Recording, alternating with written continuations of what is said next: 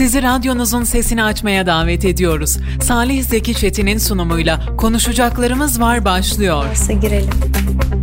Efendim konuşacaklarımız var programından herkese mutlu günler mutlu akşamlar diliyorum ben Salih Zeki Çetin ve saatlerimiz 17.20'yi gösteriyor. Saat 19'a kadar radyolarınızda olmaya çalışacağız Dilek Bilgi ile birlikteyiz bugün. Ee, Dilek hoş geldin. Hoş buldum Salihciğim merhaba. Teşekkürler nasıl kulaklarının ayarı oldu mu? Evet oldu teşekkür ederim. Peki hoş geldin nasıl geçti günün? Ee, hoş buldum Salihciğim. Böyle e, canlı yayınlarımızın olduğu, akışın olduğu e, güzel bir gündü. Bugün ekstra bir sıcak mı var yoksa bana mı böyle çok sıcak? Yok ve evet bugün bugün gibi? ekstra bir sıcak var. Gerçek- Tabii benim odamdan her ne kadar hissedilmese de çıkınca hissediyorum. Hakikaten burası ayrı bir bölüm, ayrı bir coğrafya diyebiliriz. Eee, çünkü tepemizdeki klimayla beraber her daim eee, serin serin şöyle yüreklerimizi serinleten bir hava var. Efendim bugün 24 Ağustos çarşamba biliyorsunuz dün Gelecek Partisi eee, genel merkezinden bir konuğumuz vardı. Hem eski Kayseri Bara Başkanı hem Kayserili hemşerimiz aynı zamanda avukat Ali Aydın'ı konuk ettik ve eee, Gelecek Partisi'nin altılı masanın politikalarını konuştuk. Ve eee, her konuğuma soruyorum yani bu Cumhur İttifakı'ndan da olsa Millet İttifakı'ndan da olsa her konuğuma sormaya gayret gösterdiğim bir soru var. O da HDP altılı masanın içinde mi eee, yoksa dışında mı diye güzel bir cevaptı ama değişik bir cevaptı yani bugüne kadar duymadığım bir cevaptı dün eee, Evet. Sayın Aydın'ın verdiği cevap masanın ayaklarıyla uğraşmaya çok da gerek yok dedi. Ee, bizim masamızın etrafı belli. HDP etrafında değil, e, masanın altında da değil. Ama masanın ayaklarına bakmaya da artıklarına bakmaya da gerek yok dedi. Bence keyifli bir programdı. Sohbeti bol, dinamizmi bol. Ee, adayı yine Ali Bey'in ağzından duyamadık ama yine de olsun.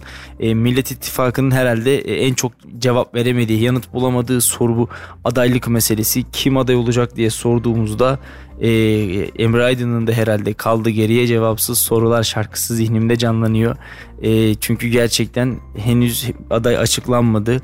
E, Altılı Masa'nın son toplantısından sonra yapılan açıklamada ise adayın e, resmi seçim takvimi başladıktan sonra açıklanacağı duyuruldu. Yani bir süre daha kulisleri, seçim meydanlarını, Millet İttifakı'nın içini dışını seçmenini ya da kararsızları ve tabii ki Cumhur İttifakı'nı gündem olarak meşgul edecek bir konu. Millet İttifakı'nın adayı kim sorusu henüz yanıt bulmadı, netlemedi. Herkes gönlünde bir ismin yattığını söylüyor. Biraz irdelediğimizde e, tüm parti mensupları kendi genel başkanlarını Cumhurbaşkanı adayı olarak söylüyor ama tabii burada takdir e, kamuoyuna kalacak herhalde vatandaşa bıraksalar belki de e, birkaç tane isim aradan sıyrılıyor ama e, genel merkezler nezdinde en azından böyle bir şey şu an itibariyle mümkün değil. Ama tekrar hatırlatmakta fayda var. Siz de ben de Cumhurbaşkanı adayı olabiliyoruz. 100 bin imzayı kim toplarsa e, Cumhurbaşkanı adaylığı 100 için. bin mi 100 mü? 100 bin. Hmm. 100 imza ne? Dilek sınıf başkanımı seçiyoruz gözünü seveyim. Bugün öyle okudum diye Sen hatırlıyorum yanlış da okumuşsun. Sen haber, sonra. haberde yanlış okumuşsun. Sen okurken de ben e, bunu dile getirdim.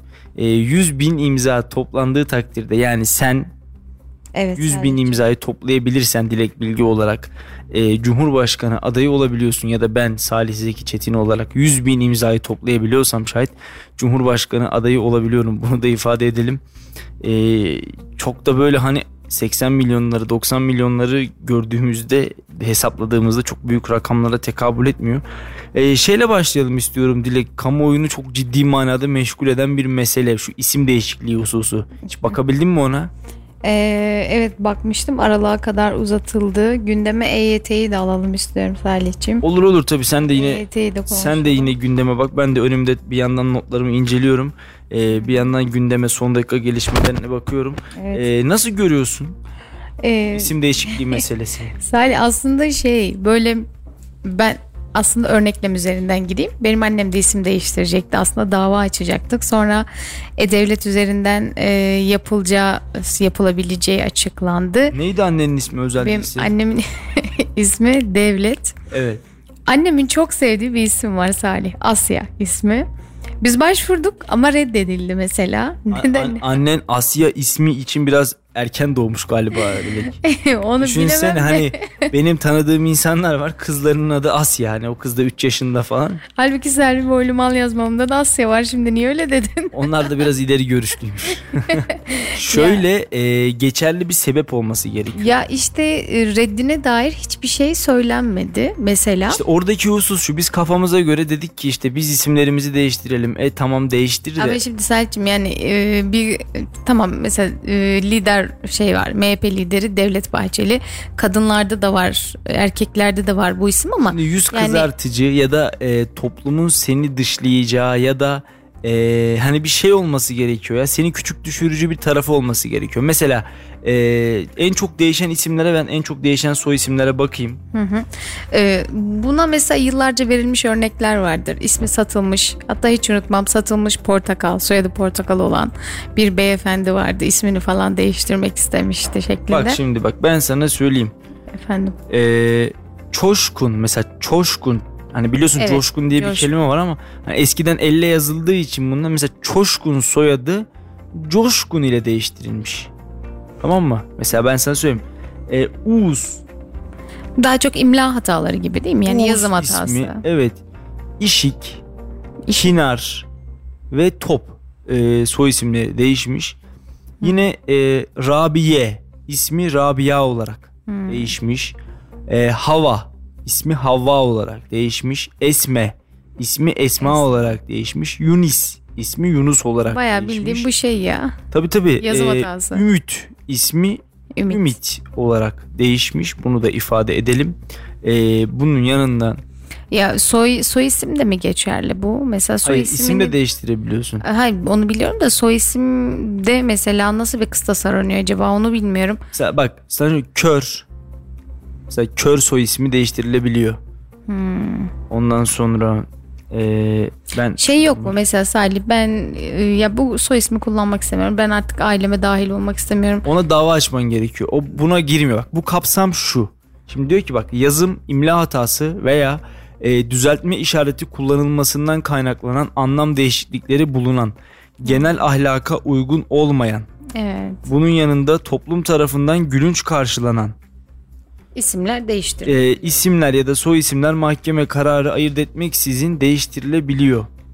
E, uygulama sayesinde 2017 yılından e, bugüne kadar yani aslında bu bugün değil bu e, İçişleri Bakanlığı'nın 31 Ocak evet. 2021 tarihli yani bir buçuk yıllık bir raporu evet. e, 260 bin kişi soyadını 124 bin kişi ise ismini değiştirmiş. E, şimdi Serbülent Bey mesaj atmış demiş ki devlet ismini değiştirmek için sadece dava açabilir. Haricinde mevcut bu kanuna uygulama isim değişmez demiş. E, satılmış soyadı da ismi de değişebilir demiş. Evet bak mantıklı mesela bir örnek satılmış. Acaba şey mi acaba yani siyasi figür falan Yok yok onlar Konuşulmaz hayır mi hayır şeyler? onlar girmiyor. Ya bak senin anladım. Ben senin- demek istediğini anladım da acaba dedim. Yok yok acaba öyle olmuyor. Senin dediğin kapsama girmiyor. Hani şöyle e, bizim buradaki kıstasımız, bizim buradaki asıl amacımız e, halk nezdinde yanlış anlaşılan ya da toplumu gülünç duruma düşürebilecek olan e, şeylerin değiştirilmesi. Yani evet değiştirilmesi bunu söyleyelim. E, dediğim gibi mesela çakal, koyun, satılmış gibi e, isimler. Örnek veriyorum bak. Hava, Esma, Sade, Sümeyya, Kübra, Firdes, Meryem, Meyrem, Hadice, Mehriban, Buşra, Yunis, Mehmet, Abu Bekir, Serdal, Zekeriye, Çoşkun, Gökhan, Ferhat, Kazım, Salahattin. Yani biz okurken bile zorlanıyoruz.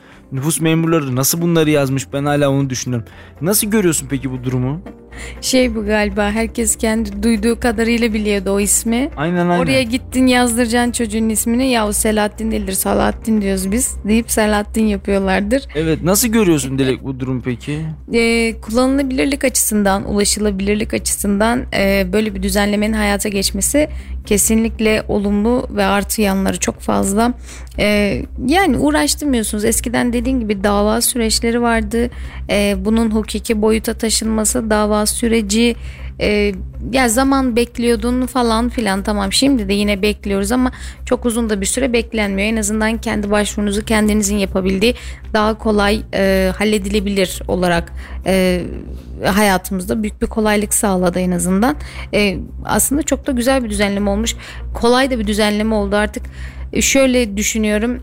E, mesela telefonda bir işiniz var herhangi mobil bankacılık bir ya isim soy isim verirken bile hani e, şey yapılabiliyor yani yanlış anlaşılabiliyor kodlamak zorunda kalıyorsunuz. E, bunların önüne geçmek adına ve kolaylık sağlamak adına çok iyi bir adım oldu. E, ulaşılabilirliği zaten iyi. E, hayırlı uğurlu olsun ismini değiştirenlere. Darısı annemin başına ya şimdi şöyle beraberinde de birçok e, problemi bir bir birçok tartışmayı da özür diliyorum problem dedim yanlış kullanmayayım. E, birçok tartışmayı da beraberinde getirdi aslında. Yani dedi ki e, biz dedik ki yani sosyal medyada özellikle çok fazla dolandı bu durum. İşte mülteciler acaba soyadını mı değiştirecek? Mülteciler acaba adını mı değiştirecek? İşte bir sonraki seçim geldiğinde biz mültecilerin ne kadar mültecinin oy kullandığını göremeyeceğiz işte çünkü hmm. e, onlar isimlerini ve soy isimlerini Türk isimleri ve soy isimleriyle değiştirirse e, durumun farkına bile varamayız gibi ifadeleri kullandı vatandaşlar ama e, bugün de bu konuya bir açıklık getirildi denildi ki e, sonradan Türkiye Cumhuriyeti vatandaşı olmuş kişileri bu kanun kapsamamakta. Sonradan mesela yani sonradan vatandaşlık alan mı? Yani mültecileri kapsamamakta. İçin Türkçesi halk dili bu. Yani hmm. Türkiye Cumhuriyeti vatandaşı olarak doğanlar da değil. Sonradan vatandaş olduysanız diyor bu kapsama girmiyorsunuz. İsminizi değiştiremez. Yani bir örnek veriyorum. E, Suriyeli bir isim soy isim değiştiremiyor kanuna göre. Bu da sosyal medyada çok fazla tartışılmıştı. İşte e, hatta bir caps görmüştüm işte 3 tane mülteci işte bir tanesinin soyadı Türk, bir tanesi Türk oğlu Türk, diğeri dibine kadar Türk falan böyle bunları nasıl ayırt edeceğiz diyorlar. En çok Türk, tek Türk. Evet evet tek Türk vatandaşımız da böyle gerçekten esprili yaklaşmayı seviyor ama e, dediğim gibi bu şekilde e, en azından bunların önüne geçmiş oldu. Halkın da bu önümüzdeki seçimlerde kafasında e, dediğin gibi o konularda soru işareti uyandırmaması adına e, iyi bir açıklama olmuş. En azından erken yapılması bu tür spekülasyonların önüne geçmesi noktasında da iyi oldu. Ki zaten Salih hakkı da değil ya. Yani ben bugün herhangi bir ülkenin vatandaşı olduğumda e, bu kimliğimle yani oradaki bir ülkenin e, orada yaşadığım ülkenin e, soy ismi veya isim değişikliği gibi durumları ya ben böyle bir şeyden faydalanmak ister miydim? O ayrı tartışılır ama yani orada kullanacağınız oy hakkı falan e, kendi iç düzenleri noktasında benim belirleyici olmam sonradan vatandaşı olduğum için haksızlık olacağını düşünüyorum. Evet. E çünkü ben o toplumun e, yapısına göre yetişmedim, büyümedim.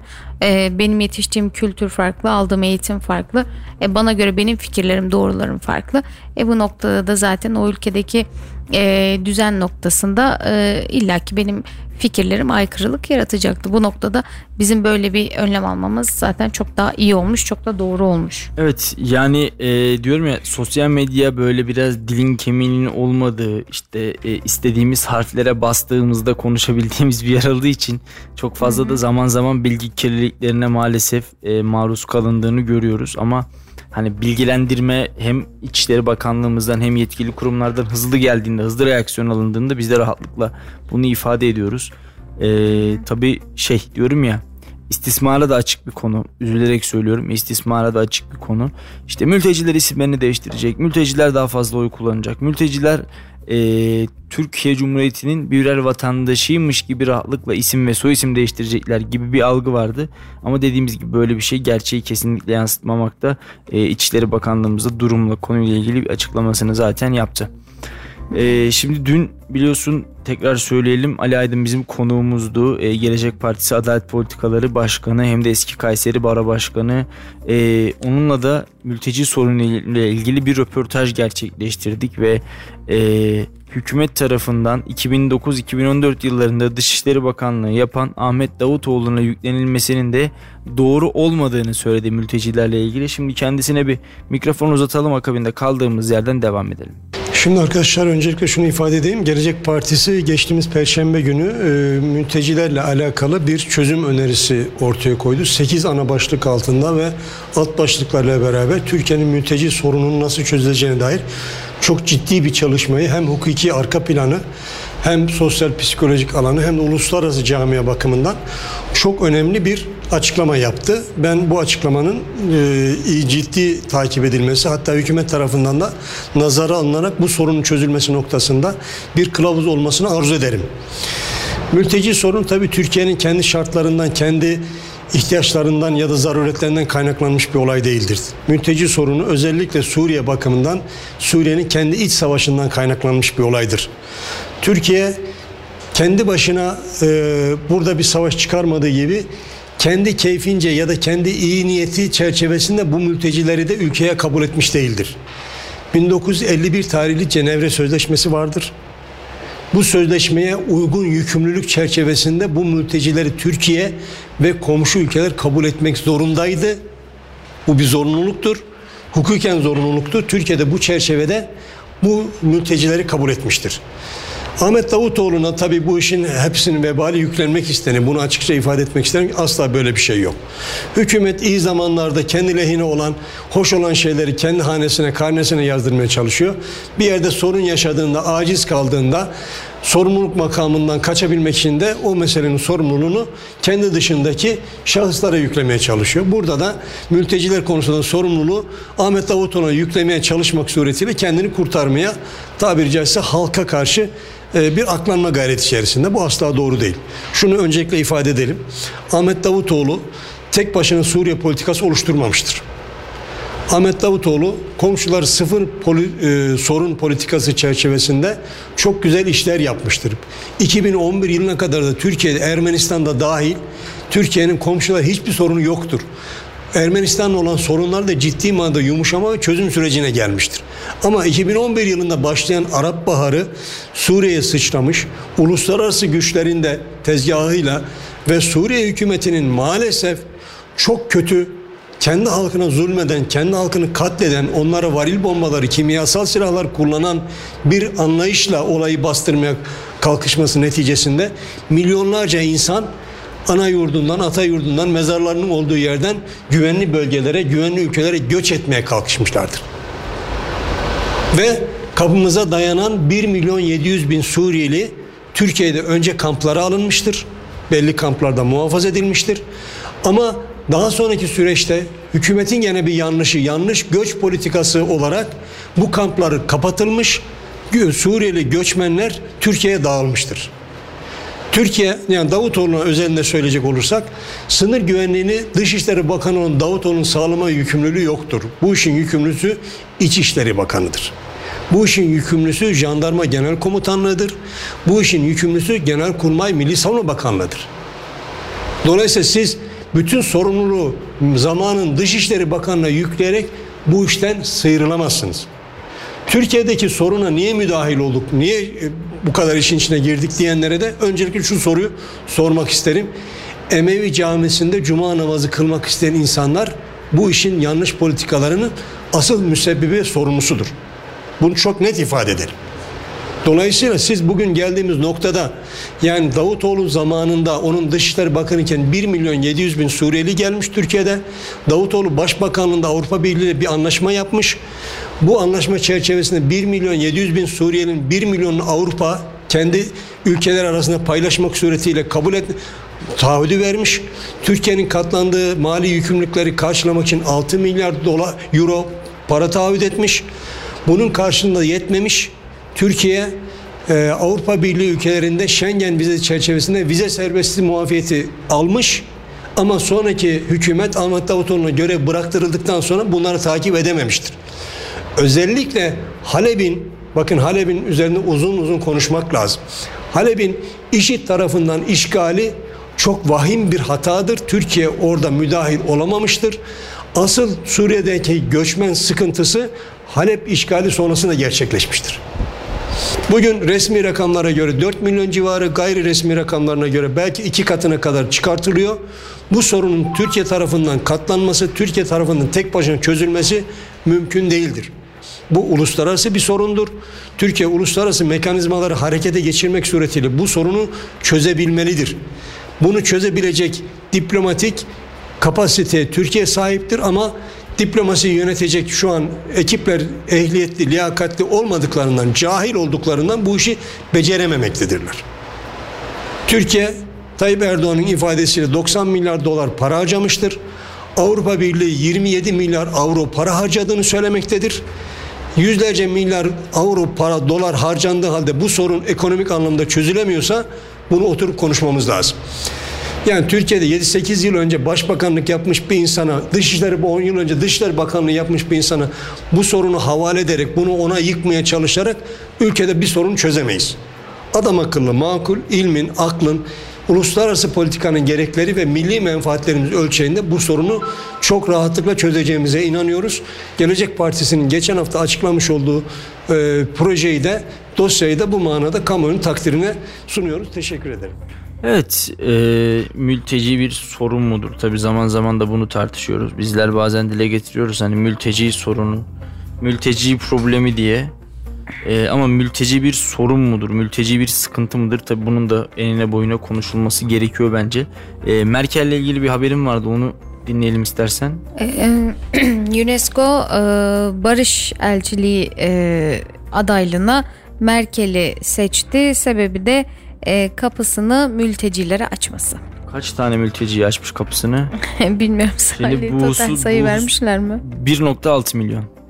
Peki Türkiye'deki bu, 10 milyon. bu hususta eğer biz ya da bir başkası da Suriyeli mültecilere de bir başka mülteciye kapı açtıysa bence onlar da bir e, bu şeye listeye dahil olmalı ki bence bu adayların en başında hatta aday da değil direkt galibi söyleyebilirim Sayın Cumhurbaşkanımız Recep Tayyip Erdoğan'dır. Verilmesi gereken kişi. Kesinlikle e, barış elçisi çünkü bir buçuk milyon Suriyeliye bakan e, Almanya'nın eski başkanı Merkel değil 3,5 milyon resmi olarak e, mülteciyi barındıran resmi rakamlara göre 3,5 milyon mülteci ülkemizde barındıran Türkiye Türkiye'dir bence barış elçisi.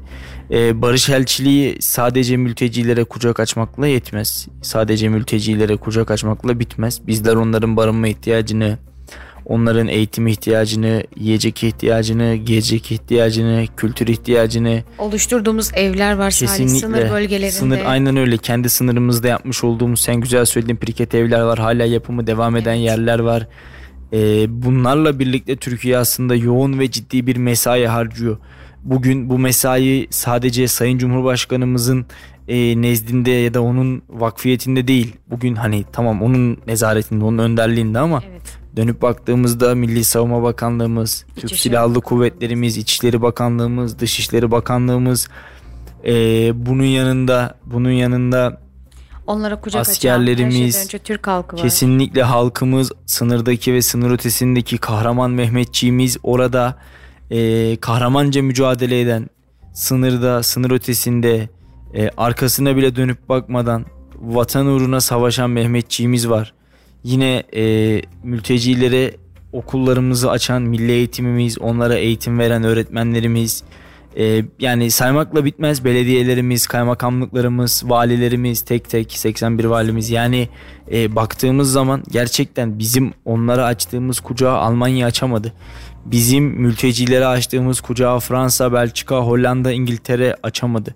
E, bence bu yüzden gerçekten bir barış elçisi seçilecekse tekrar söylüyorum bu 1.6 milyon mülteciye ya da 1.6 milyon Suriyeliye kucak açan Angela Merkel değil Evet. Resmi rakamlara göre 3,5 milyon e, Suriyeli'ye kucak açan ülkemizin Cumhurbaşkanı olmalıdır. Eğer gerçekten bir ödül verilip e, insanlar onur edilecekse de bu yine de bir Türk olmalı ve Türk milleti olmalı. Çünkü gerçekten 10 yıldır 11 yıldır bu savaşın en büyük ceremesini bizler çektik. Sadece bak sadece mültecilere kucak açmakla kalmadık. Yüzlerce şehidimiz var. Belki yüzlerce şehidimiz var. Özellikle Afrin'de, Tel Abyad'da, Cerablus'ta, Lazeki'de, Elbap'ta yani e, bir baksana ya ben bu şehirleri şu anda oturduğum yerden sanki işte Kocaeli'de, Afyon'da, Van'da, Urfa'da, Mardin'de, Diyarbakır'da, Eskişehir'de yani kendi ülkemin şehirlerini sayabildiğim kadar rahatlıkla hiçbir yerden hiçbir argümandan destek almadan sayabiliyorum. Evet. İşte bak Lapseki'yi sayabiliyorum, Elbap'ı sayabiliyorum, Cerablus'u sayabiliyorum, Trablus ee, o bölgedeki diğer Suriyeli kentleri rahatlıkla sayabiliyorum. Evet. Duhok var Salih'cim onu doğru. Bak, ben onu bilmiyordum mesela senden yeni öğrendim. Yani baksana bugün her Türk evladı en az 4-5 tane Suriye şehrini rahatlıkla sayabiliyor. Ve biz bunların yanında mesela sınır güvenliğimizle birlikte aslında orada o köylerde o şehirlerde yaşayan insanların güvenliği için gittik. Evet sınır güvenliğimiz de vardı ama sınırımıza çok yakın olmayan yerlerde de bizler operasyona gönderdik askerlerimizi. Kesinlikle Burada hala şehitler verdik. Şimdi hala birçok evladımızın orada olduğunu biliyoruz. Evet yani. yani. Hala e, birçok vatan evladının Suriye topraklarında sırf o coğrafyanın bölünmez bütünlüğünün varlığını korumak için sırf o coğrafyanın devamlılığını ve insanların rahatını sağlamak için e, hala o topraklarda bulunduğunu biliyoruz. İşte e, bizim diyorum ya sana Elbap şehitlerimiz var. Hı. Halabiyat şehitlerimiz var. E, Suriye şehitlerimiz var. Doğu şehitlerimiz var.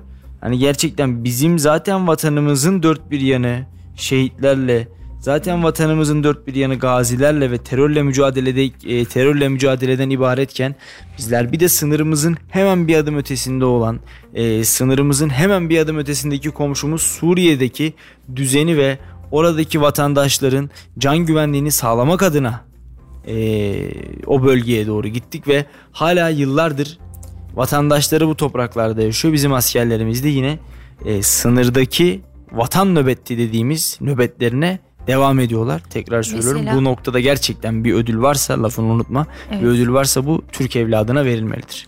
Mesela az önce Sayın Başkan da belirtti ya Ahmet Davutoğlu o dönemde Dışişleri Bakanlığı yaparken e, amaç, hedef e, komşularımızla birlikte sınır komşularımızın da güvenliğini sağlamak, onların da iç düzenine katkı sağlamaktı diye bu yönde adımlar attı dedi. Bunu şu an hani Davutoğlu nezdinde söylemeyeceğim ama yani o konuşmaya gideceğim. Ee, evet biz hep komşularımızla ilişkilerimiz ve komşularımızın iç ilişkilerindeki düzenle bizim de onlarla birlikte var olduğumuzu biliyoruz. Yani onlardaki bir karışıklığın, onlardaki bir düzensizliğin bize de sıçrayacağını biliyoruz ve biz bu noktada aslında Türkiye olarak hiçbir zaman geri adım atmadık. Her zaman e, komşularımızın ilişkileri içerisinde e, ara bulucu, e, barış elçisi olma e, yolunda adımlar attık ki mesela e, tahıl sevkiyatı noktasında Ukrayna ve Rusya arasında mesela sınır komşusu olmamamıza rağmen bir Karadeniz'i paylaştığımız için dünyanın da gıda krizini önlemek adına bu yönde adımlar attık. Türkiye öncülüğünde imzalandı mesela. Türkiye bunu sürekli yapıyor. Yani gerçekten bir e, dünya barışı, gerçekten bir e, insanlığa barış elçisi ödülü verilecekse bu Türk milletinden başka kimse olmamalı. Kesinlikle. Ee, bizler bunun bilincindeyiz diyorum ya tekrar söyleyeyim. Merkel e, 1.6 milyon. Sayın Merkel acaba yani? komik rakamlar bunlar Türkiye'deki. Yani, yani buraya evet e, resmi kayıtlı olarak e, giren şu hani yaşayan 3,5 milyon deniyor ama burada kaldılar. E, çok fazla hani sonrasında gelen çok oldu. Kaçak yollarla gelen oldu. Türkiye'ye gelip Türkiye'den gitmek isteyip e, o botlarda öldürülmeye çalışılan, botları batırılmaya çalışılan mültecilerimiz vardı. Bunlar yine Türk sahil, sahil güvenlik ekipleri tarafından kurtarıldı. Evet. O botlar tarandı. Yani o insanlar sulardan çıkarıldı. O insanlar ki hatırlarsın Salih belki Yunanistan'la e, aramızdaki o şeyde sınırda arada kapıda kalmışlardı mesela. Yunanistan içeriye almadı o insanları. Evet. Ve yani yine Türkiye kucak açtı. Kim açtı bunlara? Gerçekten dünya niye bu kadar gözünü kapatıyor her şeyi hiç anlamış değilim. Dünya gözünü kapatmıyor aslında. Dünya bakmak istediği pencereden, dünya bakmak istediği çerçeveden bakıyor. Bizim baktığımız, bizim gördüğümüz, bizim keşfettiğimiz kısım çok daha farklı. Yani şu, şu kısmı Acaba şöyle bir şey mi ya? Sayın e, Cumhurbaşkanımız Recep Tayyip Erdoğan'a da böyle bir ödül verip e, şey mi yapmak istemiyorlar acaba? Yani yeterince zaten ön planda bir insan ya da Orta Doğu tarafı hani Orta Doğu ülkelerinde sevilen bir lider. E, bu noktada acaba parlatılmak mı istenmedi? Yani bu da sorulabilir sorulardan biri bence. Ya işte diyorum ya onlar kendi çerçevelerinden dünyaya kendi bakmak istedikleri yerden bakmayı tercih ediyorlar. Ee, tam aksine bizim bakabildiğimiz yerden bir görseler dünyayı zaten böylesine savaşların olmayacağını da söylememiz mümkün. Ee, bunun yanında bunun yanında tabii ki e, biz sadece kendi sınırlarımızdaki e, savaşların ya da kendi sınırımızda akan kanların değil sınır ötemizdeki durumların da e, en iyi şekilde e, ne denir hamisi abisi olmaya e, çalışıyoruz. Bu şekilde de herhalde Biz çalışıyoruz da karşılığını alamıyoruz baksana. ya işte e, iyilik yap denize at balık bilmezse Haluk bilir demişler. Halik bilir. Halik bilir evet bak bu da mesela bence değişmesi gereken isimlerden bir tanesi. şimdi şimdi Kayseri valimiz Sayın Gökmen Çiçek'in bir açıklaması var. Ona uzanalım istersen. Dün Tabii. dün oradaydım bizim bir haberimiz özel haberimiz. Su haberi Öyle söyleyeyim. Evet. Ee, şarkılarla, türkülerle hakikaten ee, İnce Su'da farklı bir ambiyans, farklı bir coşku yaşandı.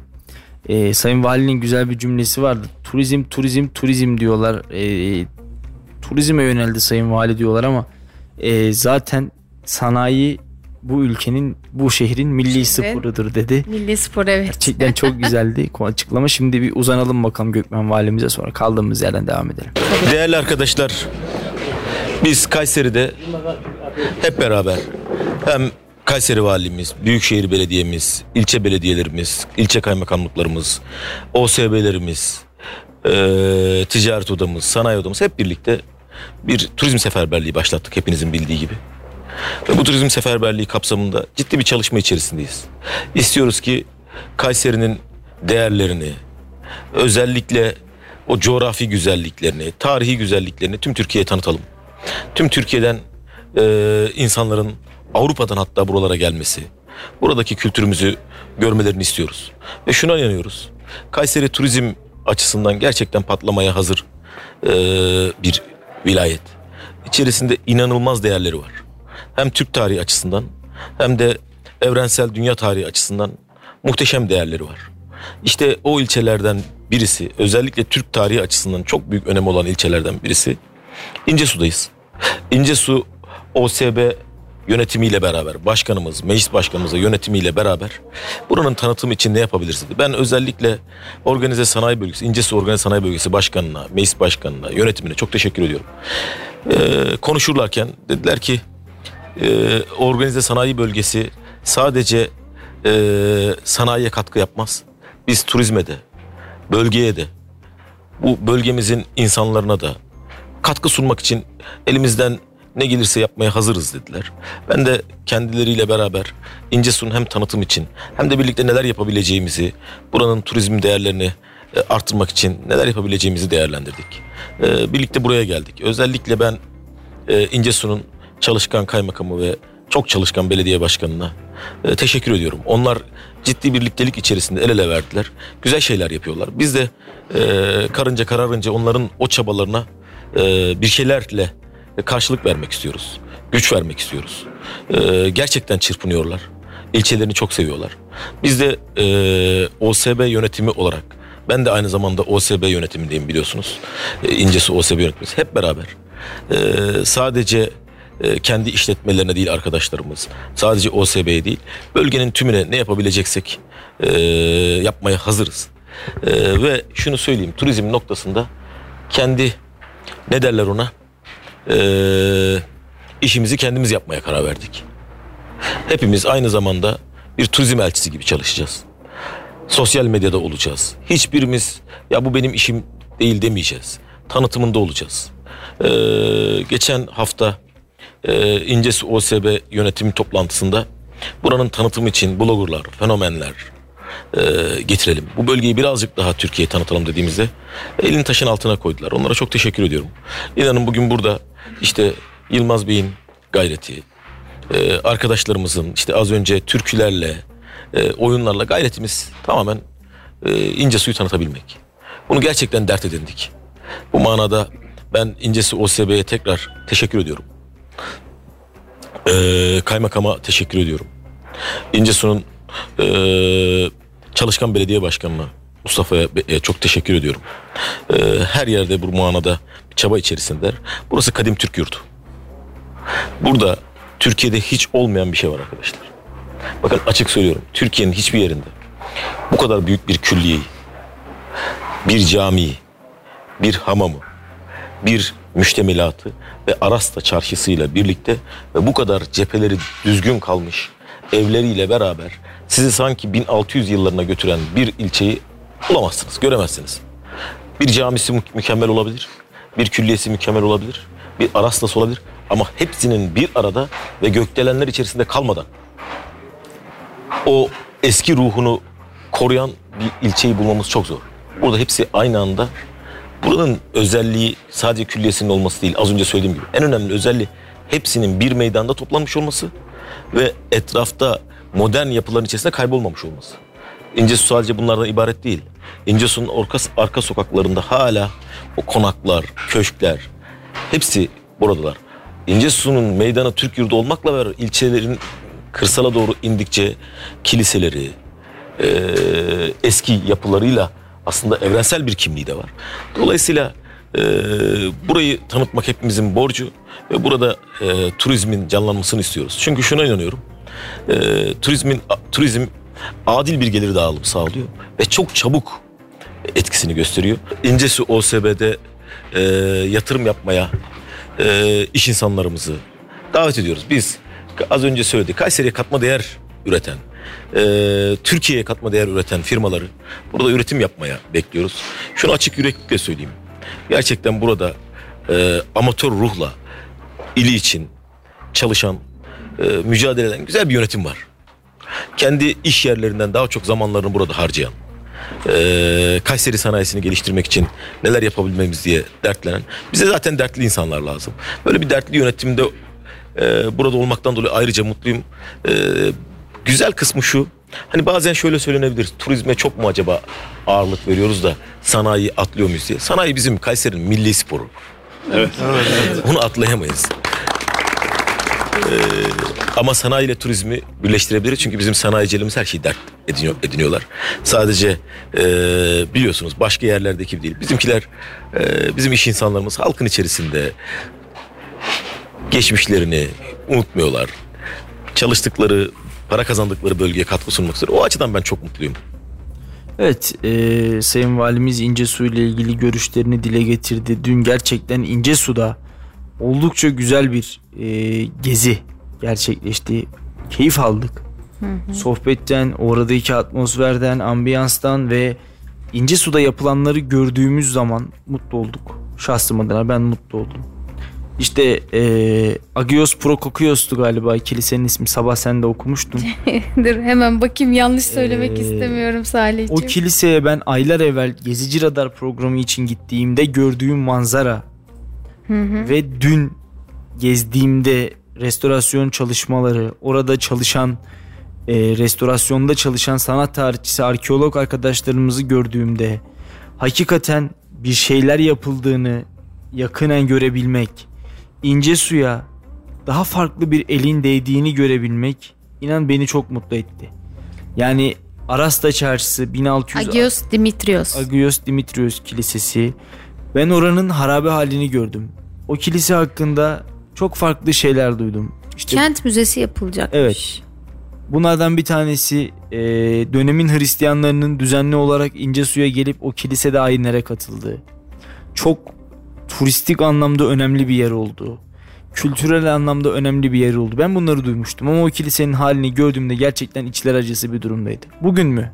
Bugün geldiğimiz noktada şu anda restore çalışmaları tam manasıyla hızını almış bir şekilde sürdürerek devam ediyor. İncesu'ya şehrimize, ülkemize hayırlı uğurlu olsun. Kent Müzesi mi? Muhteşem bir proje. Evet. Yine 1666 yılından bu yana sürdürek bir şekilde hizmetine devam eden Arasta Çarşısı.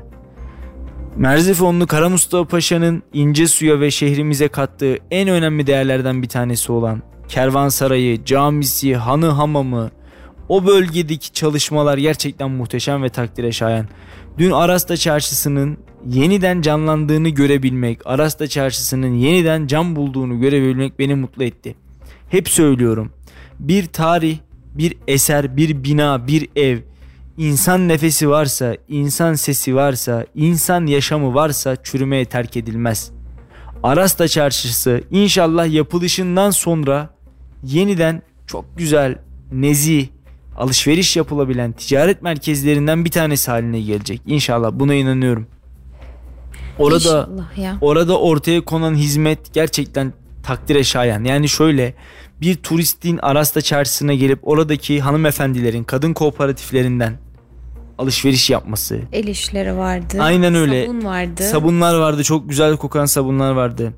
Oradan alışveriş yapmaları gerçekten eee takdire şayan ve bunu hayatımıza bir şekilde eee, yer ediniyorlar, yer buluyorlar. Bir şekilde hayatımızda yer ediniyorlar. E bu kadın aile ekonomisine katkı sağlıyor. Bu kadın bir şekilde ülke ekonomisine katkı sağlıyor. Ee, Bunları başarmak gerekiyor. Bunları başarmamız gerekiyor. Ama e, bak şimdi izleyicilerim, dinleyicilerimiz görmüyor. Elimi sallıyorum. Herhangi bir ses duyan yok. Evet. Ama bak şimdi herkes bu sesi duydu. Bir elin Bir elden ses çıkmaz. Tek elden ses çıkmaz. Bugün turizmde bir şeyler yapmak istiyorsak hep beraber. Valiliğimiz, Büyükşehir Belediye'miz, işte o bölgenin İlçe ilçe belediyesi, il turizm, kültür turizm müdürlüğümüz ki müdür bey dinliyorsa selam olsun. Şükrü Dursun hakikaten işin ehli, işin hocası, e, bu alanda kendini fazlasıyla geliştirmiş. Kayseri'nin turizmi hususunda da 2-3 yıldır önemli çalışmalara imza atan bir isim. Hem e, buradaki gayret gerçekten çok önemli. Ekip de çok önemli. Ve basınımız. Ben bakıyorum dün Sayın Vali Twitter'da TT oldu.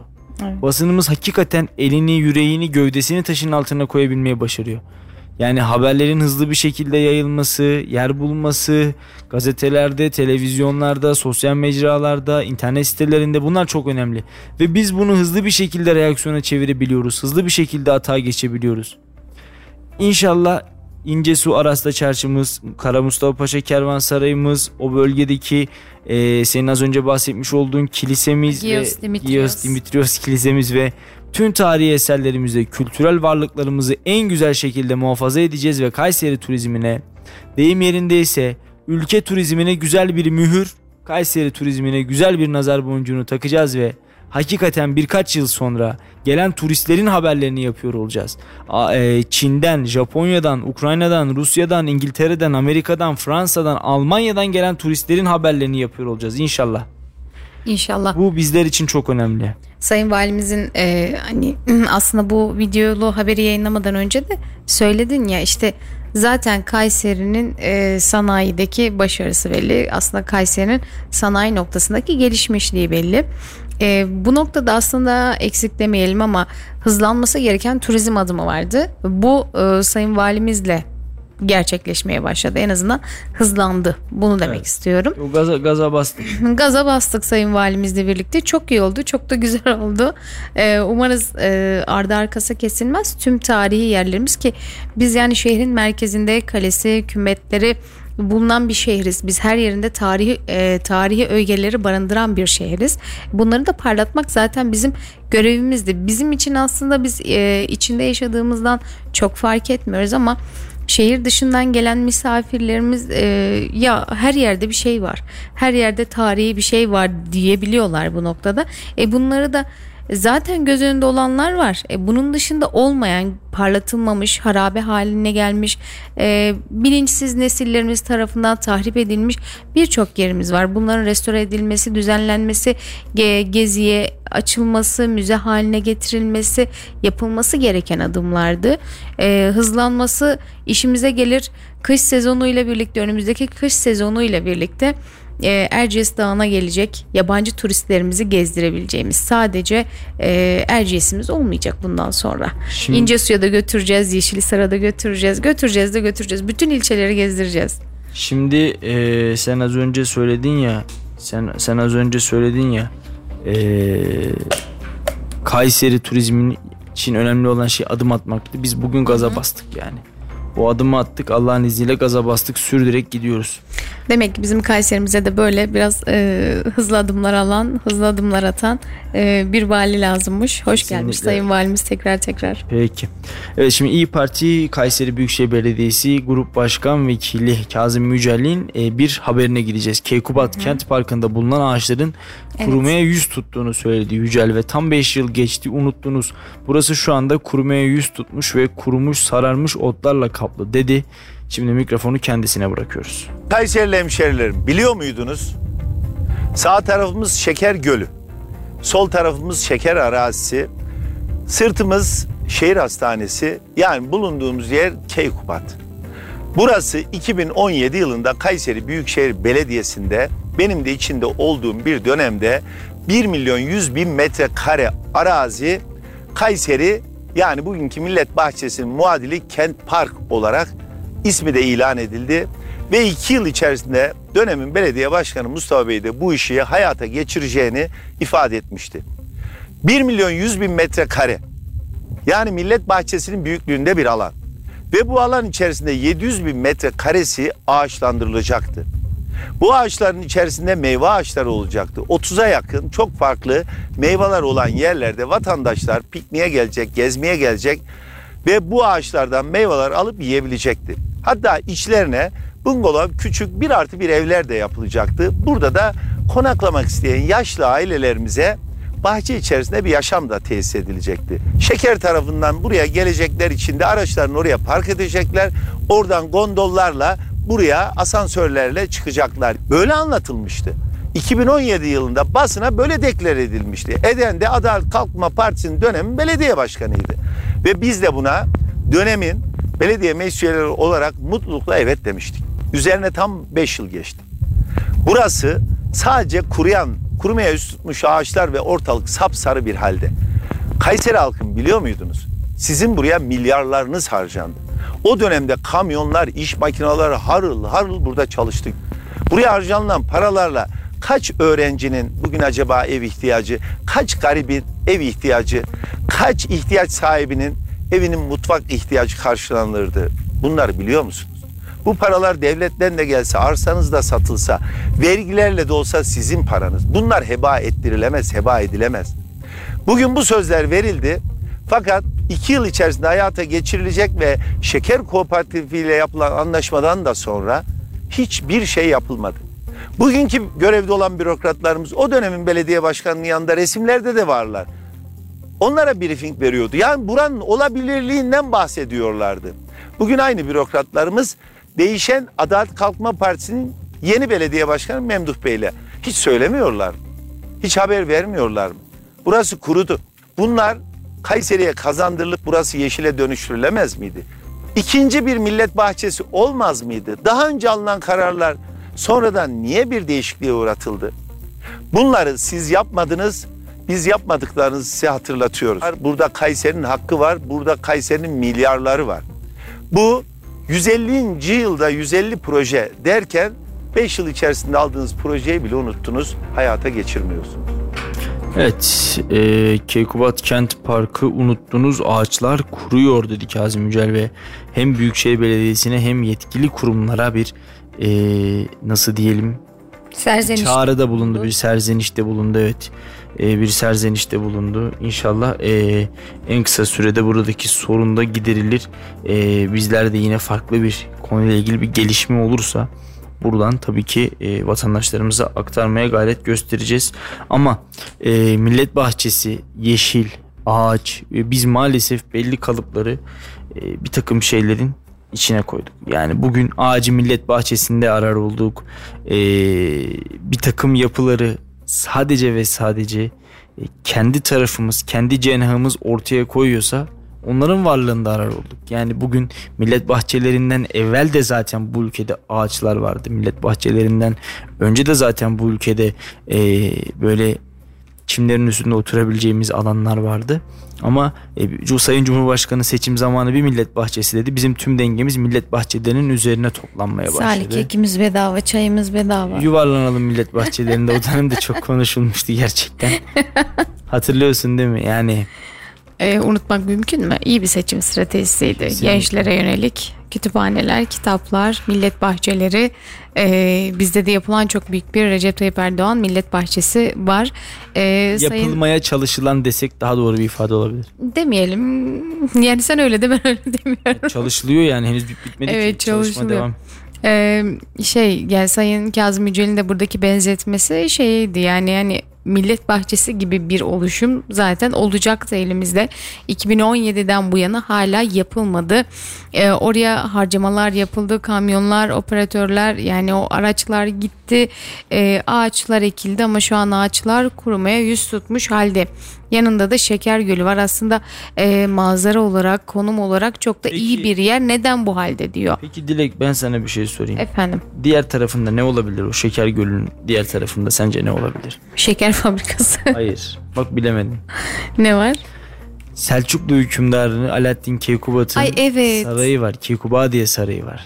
Doğru yani bunları da işin içine bence dahil etmek gerekiyor. Çünkü o bölgeyi Keykubadiye sarayından ayrı düşünmek e, şehrimizin tarihine Ne kadar mesafe? Çok mu yakın Salih iç içe falan mı yoksa? Bilmediğim için Şeker- soruyorum. Şeker Gölü'ne çok yakın. Yani Şeker Gölü'ne yürüyerek 100 metre falan herhalde. Şeker Gölü'nün kıyısında. Bayağı. 100 metre bir Canım kıyıda zaten. O bayağı içinde. Zaten o e, Keykubadiye Güzel sarayı. bir destinasyon alanı oluşturulabilir orada. Saray yok artık temelleri var sadece. Yani Hmm. temel yapısı kalmış. Çünkü Moğol istilasına uğramış. Evet. Saray yanmış, yıkılmış. Orada farklı çalışmalar var. İnşallah hem gezici radarda hem bir adımla başlar da yakın zamanda e, o coğrafyayı da sizlere göstermeye çalışacağız. Hatta Selçuklu tarihiyle ilgili ayrı ayrı çalışmalarımız olacak ki bunlardan bir tanesi de Alaaddin Keykubat'ın hayatını anlatacağımız bölümümüz olacak ama e, tabii o, do- o lokasyona baktığımız zaman Türk tarihi için gerçekten çok önemli. Çünkü Alaaddin Keykubat Selçuklu hükümdarların arasında e, bizim en çok bilgi sahibi olduğumuz ya da en Evet. çok önem verdiğimiz hükümdarlardan Selçuklu hükümdarlarından bir tanesi. E zaten onun da köşkü burada. Yani o Şeker Gölü, Şeker Gölü eskiden daha büyük bir alana yayılıyormuş. Çok daha büyük bir alana hükmediyormuş. E, o bölgede e, hükümdarın kazları, balıkları, balık tuttuğu söyleniyor gölden ve ee, yani o coğrafya gerçekten aslında çok sulak, çok güzel, ender bir yer. Ee, saray da devasa bir yapıda bir saraymış. Çok güzel çini işlemeler vesaire bulundu zaten. Bulgular hala gelmeye de devam ediyor. İnşallah tarihe ışık tutabileceğiz orada ama dediğim gibi e, Sayın Kazım Yücel'in serzenişini yapana atmamak lazım. Kulak vermek, dinlemek lazım. E, ve inşallah orada bir sorun, bir sıkıntı varsa da en kısa sürede gidermek lazım. bu kadar tarihi ve turizm üzerine adımlar atıyorsak bu noktanın da aslında incelenmesi gerekiyor. Zaten şehir Kocasinan Belediyesi yani bölge olarak Kocasinan Belediyesi'nde e, aslında yerleşke olarak o tarafı da ciddi anlamda e, nüfus var. Kaymışlık da var. Şimdi- şimdi Gelişmişlik şöyle- olarak baktığımızda üniversite ve şehir hastanesi var. Yerleşke olarak da aslında oranın öyle bir düzenlemeyle e, çok daha çekici hale getirilebilmesi çok mümkün. Şimdi şöyle e, şehri bir bütün olarak eğer ele alabilirsek yani e, şekeriyle, ince suyuyla işte e, Kültepesi'yle, Koramazı'yla bir bütün olarak ele alabilirsek şehri işte ancak ve ancak o zaman e, bir takım şeyleri harekete geçirebilir ve başarıyı elde edebiliriz. Ama bölge bölgede ilerlemek e, bütünü de oluşturur. Yani tüme varımı yapacaksak buradaki iş böyle başlıyor. Belediyelerimiz kendi nezdinde e, tarihi kültürel alanlarını aslında e, restore etmek, düzenleme çalışmalarıyla birlikte aslında totale baktığımızda Kayseri için bir düzenleme olmuş olacak. Tabi bu noktada planlama da önemli. Yani doğru yatırım, doğru zamanlama ile birlikte e, çok iyi hale getirilebilir Aynen Kayseri. öyle. Aynen öyle. Yani bir bütün olarak şehrimizi ele alıp bir bütün olarak da harekete geçirebilirsek hakikaten çok etkili ve e, yerinde sonuçları alabiliriz. Şimdi e, biz pazar günü neredeydik Dilek? Neredeydin Salih? Canlı yayınımızı nereden yaptık? E, Tomarza'dan yaptık. Gelemedin. Evet. Evet. Tomarza'dan yaptık. Benim yerime tepsi mantısı yedin mi onu Tepsi söyle. mantı- Tepsi mantısı yemedik yok. Tepsi mantısı yemedik. Farklı şeyler dedik. Ne yediğimi söylemeyeyim. Afiyet olsun. Yediğiniz içtiğiniz sizin olsun efendim. Neler yaptınız oralarda? Evet çok daha güzel. E, güzel demeyeyim. Nimete güzel çirkin ayrım yapmak belki yanlış olur ama Daha lezzetli. daha lezzetli mi desem daha iç iştah açıcı şeyler yedim diyebilirim. Afiyet olsun. Sormayayım diyorum ama hala anlatıyorsun. Orada biliyorsun zaman tırmağımız var. Zaman Evet. tırmağının hemen yanında mangalımızı yaktık oturduk Üf. başına. Ya şimdi e, konumuz tabii mangal değil onu söyleyeyim. Çok güzel bir festivaldi. Hakikaten Tomarza Belediyesi'ne, emeği geçenlere, e, belediye başkanı Davut Şahin'e, Büyükşehir Belediye Başkanımızdan başlayalım tabii Memduh Bey'e, Davut Bey'e, Tomarza Belediye Başkanımız, Belediye Başkan Yardımcımız Ahmet Özcan Bey'e her birine ayrı ayrı teşekkür etmek lazım. Emeklerine sağlık. Muhteşem bir festivaldi. Bunu Evet. ifade etmek istiyorum. Ee, keyif aldık. Orada olmaktan, o Katılım da atmosferde. yoğundu. Katılım da yoğun bir katılım vardı. Orada Dadaloğlu'nu anmak isteyen, Dadaloğlu'nu anlamak isteyen vatandaşlarımızla e, bir arada olabilmek, onların coşkusunu yansıtabilmek bizim için apayrı bir keyifti. Bir kere bunun altını kesin çizmek istiyorum. Kayseri protokolü yani e, neredeyse eksiksiz bir katılım vardı desem yeri olabilir. Belediye başkanlarımızın birçoğu geldi. Evet. E, Talas'ımızın belediye başkanı Mustafa Yalçın oradaydı. Yahyalı Belediye İncesu Başkanı. Belediye Başkanımız Mustafa İlmek, Yahyalı Belediye Başkanımız Esat Öztürk, yine e, Felahiye Belediye Başkanımız Vural Coşkun Pınarbaşı. oradaydı. Pınarbaşı Belediye Başkanımız oradaydı. E, Kayseri Milletvekili Baki Ersoy oradaydı. Yine biz gittikten sonra gelmiş bir diğer vekilimiz Dursun Ataş hem bir Avşar oradaydı. E, MHP İl Başkanımız Adnan İnce Toprak, AK Parti İl Başkanımız Şaban Çopuroğlu hepsi oradaydı. Yani birçok protokol o gün oradaydı. Hep beraberdik. E, biz keyif aldık. Şöyle ki Avşar kültürünü, Avşar geleneğini gerçekten çok güzel yansıttı Dadal- Dadaloğlu Festivali ve e, çadır kültürümüzü bir kez daha hatırladık. Neler olduğunu bir kez daha andık, anladık. Yerel sanatçılarımız muhteşemdi. Aşıklarımız çıktı, atışmalar yaptı. Orada e, sazlar çalındı, türküler söylendi ve sonrasında da tabii ki e, usta sanatçımızla Uğur Işılak'la. Program sona erdi. Hakikaten çok keyifliydi. Şimdi bir Davut Başkan'a mikrofonu uzatalım dilersen. Konuyu ona Tabii. getirmeye çalışıyordum. Tabii. Davut Başkan'ın röportajından uzun konuştum konuyu getireceğim diye. Akabinde kaldığımız yerden devam edeceğiz. Allah razı olsun. İlk önce katılan hemşerilerimize her birine ayrı ayrı teşekkür ediyorum. Gerçekten pandemiden dolayı da özlemişiz. İki yıldır yapamıyorduk. Hemşerilerimizin bu şenliğe olan ilgisinin de farkındaydık. Pandemi de geçince güzel bir etkinlik yapalım dedik. He, Kayseri protokolümüzün katılmasıyla birbirinden değerli ozanlarımız katıldılar. Şimdi en son Uğurlu Şak ünlü sanatçımızla beraber final yapacağız. İnşallah o tabii ki onun da etkisi oldu.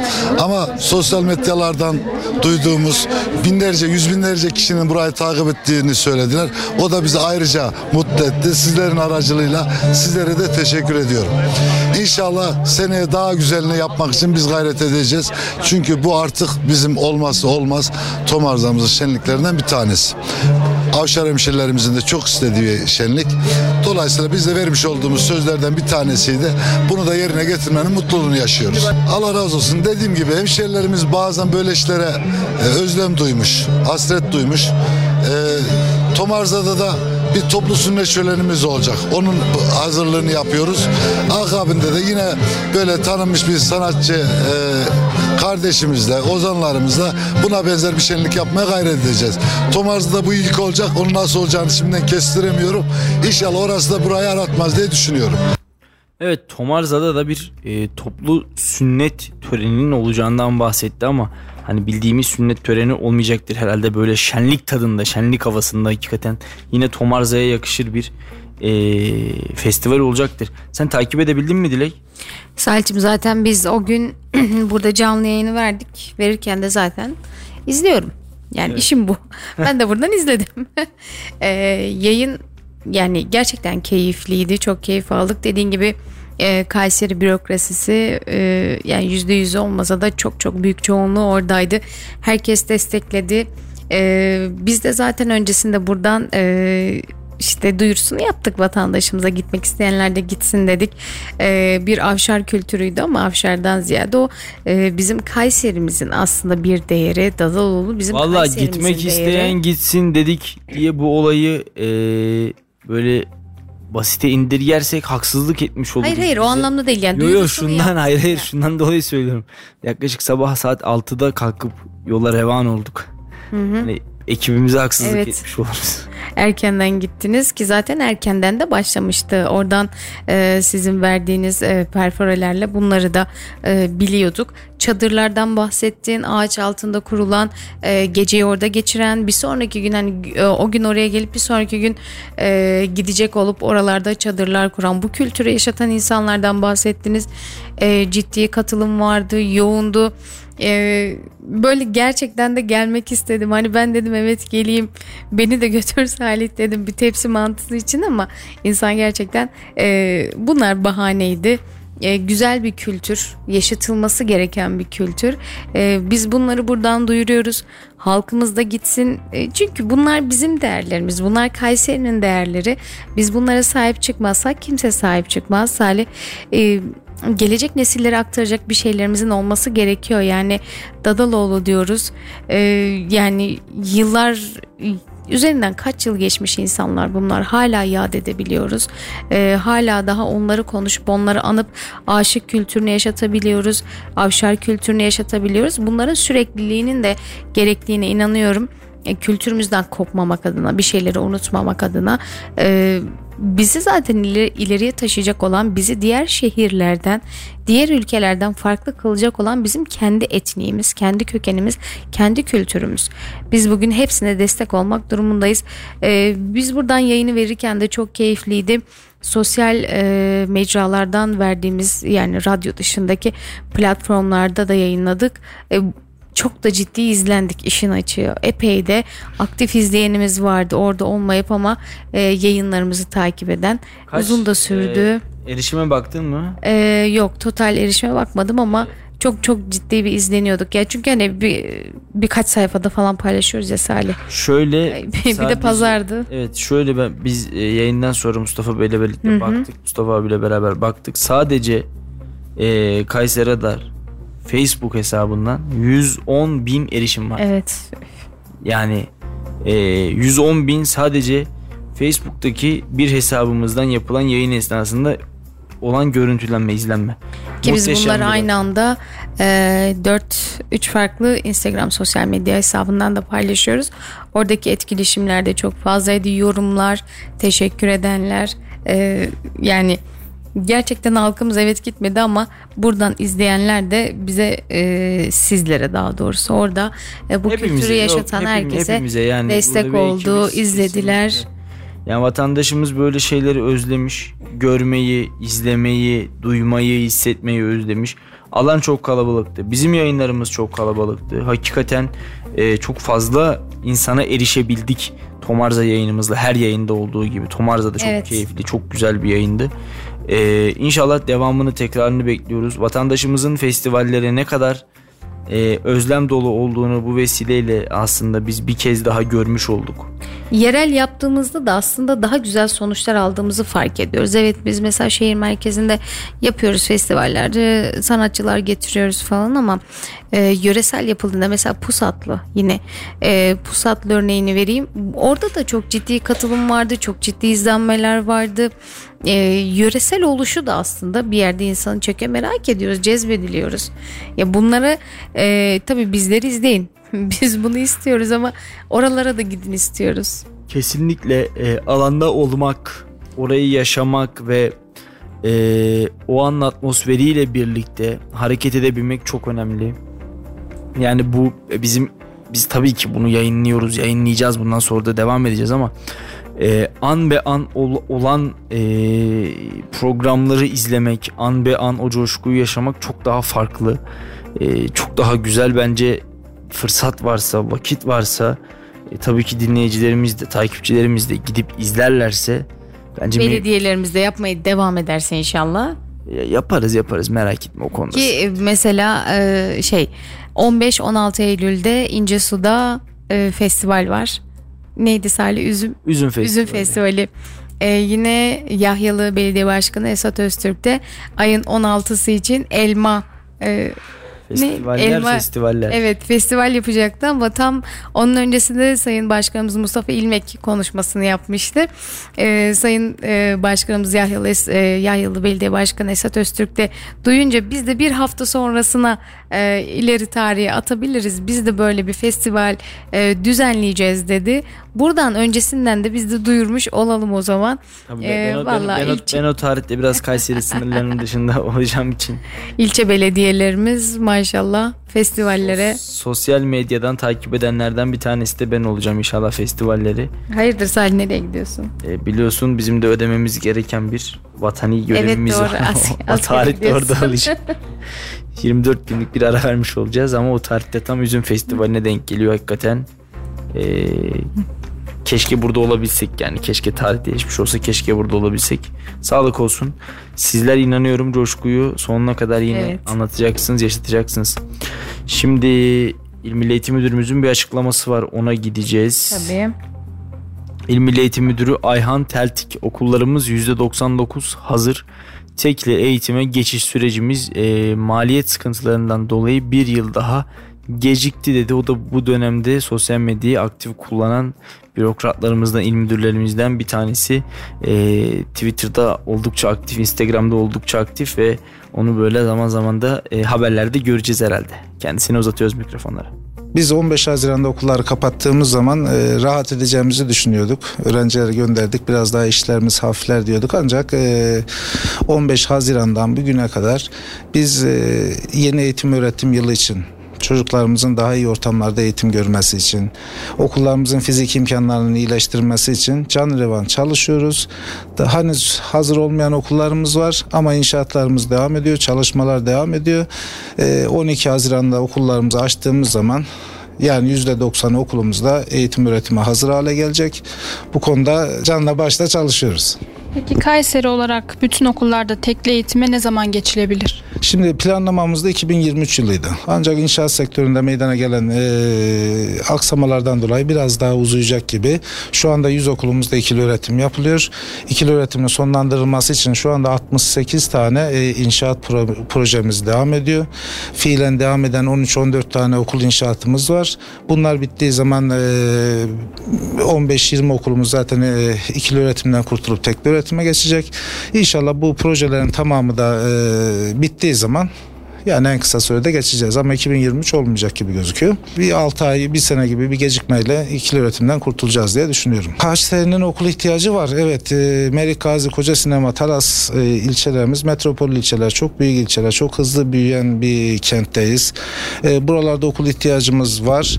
E, devletimiz e, tespit etmiş sonuçlar e, inşallah birkaç yıla bu okul ihtiyacımız kalmayacak gibi gözüküyor. Ancak şu anda var. 68 de e, inşaat projemiz var. Yani 68 tane okulumuzun yapımı için şu anda planlama ve proje aşaması yapılıyor. O yüzden e, devletimiz bu işin üzerinde birkaç yıla bu işler çözülecek diye düşünüyorum. Bizim e, 300 bin öğrencimiz var. Yani 12 Eylül dediğimiz zaman 300 bin öğrencimiz ders başı yapacaklar. Ee, kendilerini biz heyecanla bekliyoruz. Tatile girdiler, e, hak ettiler, hak ettikleri bir tatili yaptılar. E, şimdi biz okullarımıza bekliyoruz. Hazırlıklarımız tamamlanmak üzere. 1 Eylül itibariyle öğretmenlerimiz de e, tatillerinden gelecekler ve seminer çalışmasına başlayacaklar. 12 Eylül'den itibaren de eğitim öğretim başlayacak. Artık e, 300 bin öğrenci ders başı yapacak. Okullaşma oranımız anaokullar hariç hepsinde %99'un üzerinde. Yani bir e, eğitim almayan hiçbir yavrumuz yok. Özellikle işte zorunlu eğitim dediğimiz 12 yıllık eğitimin e, tamamı öğrencilerimiz e, kayıt altında. Hiç okula gitmeyenlerimiz işte o ilkokula zaten gidiliyor. 8 yıl bittikten sonra e, yönlendirmeler yapılıyor. Bu yönlendirmeler işte meslek eğitim merkezleri, meslek liseleri, e, çıraklık eğitimleri dediğimiz kurumlara gidiyorlar. E, yani okullaşmada bir sıkıntımız yok. E, okula gönderilmeyen çocuğumuz yok. Mutlaka kayıtlar bizde var. Gelmeyenleri biz gidip buluyoruz, getiriyoruz. E, Şimdi şöyle diyelim, biz işimizin başındayız. Özveriyle çalışıyoruz, koşturuyoruz. Bütün idarecilerimiz, öğretmenlerimiz e, gerçekten e, büyük bir özveriyle çalışıyorlar. Özellikle bu yıl biz e, eğitim alanında çok büyük başarılara imza attık. Ee, mesela burada örnek vermek istiyorum. 5 tane LGS'de e, Türkiye birincisi çıkardık. Onun haricinde daha önemlisi YKS sınavı dediğimiz üniversite yerleştirme sınavlarında biliyorsunuz sadece 3 tane alanımız var. E, sayısal, sözel ve eşit ağırlık. Bu üçün ikisi Kayseri'den çıktı. Türkiye birincisi. Yani ÖSYM başkanımız açıkladığı zaman e, işte sayısal alanda Türkiye birincisi Kayseri, sözel alanda Türkiye birincisi Kayseri, ve eşit ağırlıkta işte başka bir ilimizi saydı. Gerçekten 18 milyonluk bir e, İstanbul'u işte 7-8 milyonluk bir Ankara'yı İzmir'i düşündüğümüz zaman e, bu e, iki birincilik büyük bir başarıdır. Türkiye çapında çıkan 3 tane birinciliğin Kayseri'den çıkması Kayseri için çok önemli bir başarıdır. Tarihi bir başarıdır diyorum. Ayrıyeten LGS'deki başarımızda o 5 öğrencimizi kutluyorum. Diğer öğrencilerimizi de kutluyorum. Bu büyük bir başarı. Kayseri için e, hem reklam açısından iyi oldu hem de kendilerinden sonra gelen öğrencilere bu birincilik alınabiliyormuş dedirttirdi. O yüzden e, tüm öğrencilerimizi, öğretmenlerimizi kutluyorum bu başarıya imza atan, e, bunlara emek veren arkadaşlarımın hepsini kutluyorum. Yorucu bir yaz tatili geçirdik. Çocuklarımızı heyecanla bekliyoruz. Ee, kendilerine başarılar diliyorum. Değerli öğretmenlerimizi bekliyoruz. Onlar da dinlendiler. Yorucu bir sürecin içerisine girecekler. Şimdilerine şimdiden kendilerine iyi bir eğitim öğretim yılı diliyorum. Kazasız belasız inşallah başlar ve bitiririz diye düşünüyorum. Teşekkür ederim. Evet İl Milli Eğitim Müdürümüz Ayhan Telti'ye mikrofonlarımızı uzattık ve eğitim süreci hakkında bilgiler verdi. Ee, aslında tekli eğitime geçişte yani e, bizim için, öğrencimiz için daha sağlıklı olduğunu düşündüğümüz eğitim sistemine geçişte maalesef inşaat sektöründeki aksamalardan dolayı bir süre daha e, uzayacağını dile getirdi. Şimdi biraz ulusala bakalım. Sonra yavaş yavaş programımızı kapatacağız zaten. Hı hı. AK Parti'de seçim hazırlığı başladı. Cumhurbaşkanı Erdoğan'dan beyanname Talimatı Cumhurbaşkanı Recep Tayyip Erdoğan başkanlığında yapılan ilk toplantıyla AK Parti'de seçim hazırlıkları resmen başladı. Bu kapsamda seçim beyannamesi ve seçim manifestosunun içeriği üzerinde çalışmalar yapılacak. Edinilen bilgiye göre beyannamede vurgu 2053 ve 2071 vizyonları olacak. 20 yıllık AK Parti iktidarında yapılanlara dikkat çekilerek yeni vaatler sıralanacak. Ekonomiden dış politikaya, sağlıktan eğitime hangi alanda neler yapılacağı da anlatılacak. Seçim çalışmaları kapsamında genel merkezde tüm birimler kendi alanlarına ilişkin atılması gereken adımları tespit edecek. Teşkilat Başkanlığı yapılacak miting programları ve teşkilatların sağ çalışmalarına ilişkin program hazırlayacak. Seçim İşleri Başkanlığı'nda sandık müşahitleri ve görevlilerinin tespiti ve bunların eğitimi için hazırlıklar yapılacak. Tanıtım ve Medya Başkanlığı ise seçim sloganları, müzikler ve görsel içerikler üzerine bir çalışma yapacak. Mecliste hangi yasal düzenlemelere öncelik verileceği de değerlendirilen konular arasında e, AK Parti ve Milliyetçi Hareket Partisi'nin ayrı ayrı hazırlayacağı seçim beyannamelerinin ardından Cumhur İttifakı'nın ortak seçim stratejisi de ortaya çıkmış olacak. Şimdiden hayırlı uğurlu olsun. Hayırlı uğurlu olsun. Umarım ülkemiz için e, en doğru e, bürokratlar başa gelir. Öyle e, parti seçim adayları oluşturulur ki e, bunca seçim hazırlığına, bunca manifestolara da değsin. Hakikaten verdiğimiz oylar e, hak edene gitsin. Layık olana, liyakatli olana gitsin. E, her şey gerçekten ülkemiz için. Biz oyu ülkemiz için kullanıyoruz. Bu seçim aşam bu seçim hazırlıkları da e, devlet içinse Umarım iyi listelerle, iyi çıkışlarla, iyi söylemlerle, kirli siyasetin olmadığı, temiz ağızların kullanıldığı bir süreç geçiririz inşallah Haziran'a kadar. İnşallah.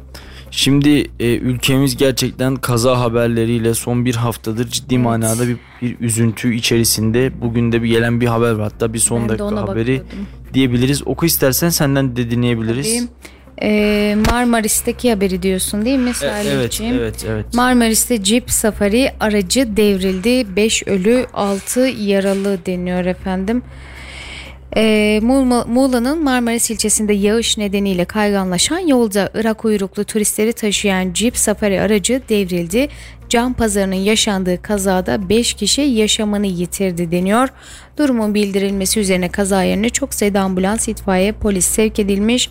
İlk bilgilere göre de 5 kişi öldü, 6 kişi de yaralandı deniyor. Yani e, bu kazaların neden bu kadar sık olduğunu hakikaten anlamıyorum. Yani gökyüzünde bir şeyler oluyor galiba Salih farkında olmadığımız e, yakın zamanda Mardin, Derik, Gaziantep'teki facialardan sonra bir de bunlar e, sayılar çok fazla çok yüksek ya yani Allah e, Gaziantep'te Mardin'de Afyon'da. Afyon'da bu kazada canını kaybeden e, her vatandaşımıza Allah'tan rahmet diliyorum ailelerine sabırlar diliyorum.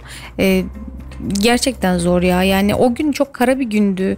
E, nasıl bir gündü ya? Bu kadar üst üste gelmesi e, daha soğumamışken üzerine böyle haberlerin gelmesi turist olmasının hiçbir önemi yok can candır ülkemizde yaşanıyor E, tek bir kazada bu kadar yüksek sayıların olması e, vallahi dert ya keder yani insana kederden başka bir şey vermiyor. Tabii ki tabii ki öyle Dilek yani e, peşi sıra bir anda gelen kaza haberleri ve bu kazaların da maalesef ölümle değil ölümlerle sonuçlanmış olması Evet. bizleri derinden üzdü. Bu- Bugün de maalesef e, böylesi Beş bir kaza evet 5 vefat 6 da Yaralı. yaralı var. Ee, sebebi de sağanak yağışlarmış. Ee, yolun kayganlaşması. Ee, bu arada yolun kay- yani yağışlar yolun e, kaygan hale gelmesi demişken efendim yağmurlar da geliyor. Bu arada bizler de uyarıyı vermiş olalım. Ee, hatta haberi şuralardaydı. Bulursam bir de onu okuyayım sizler için.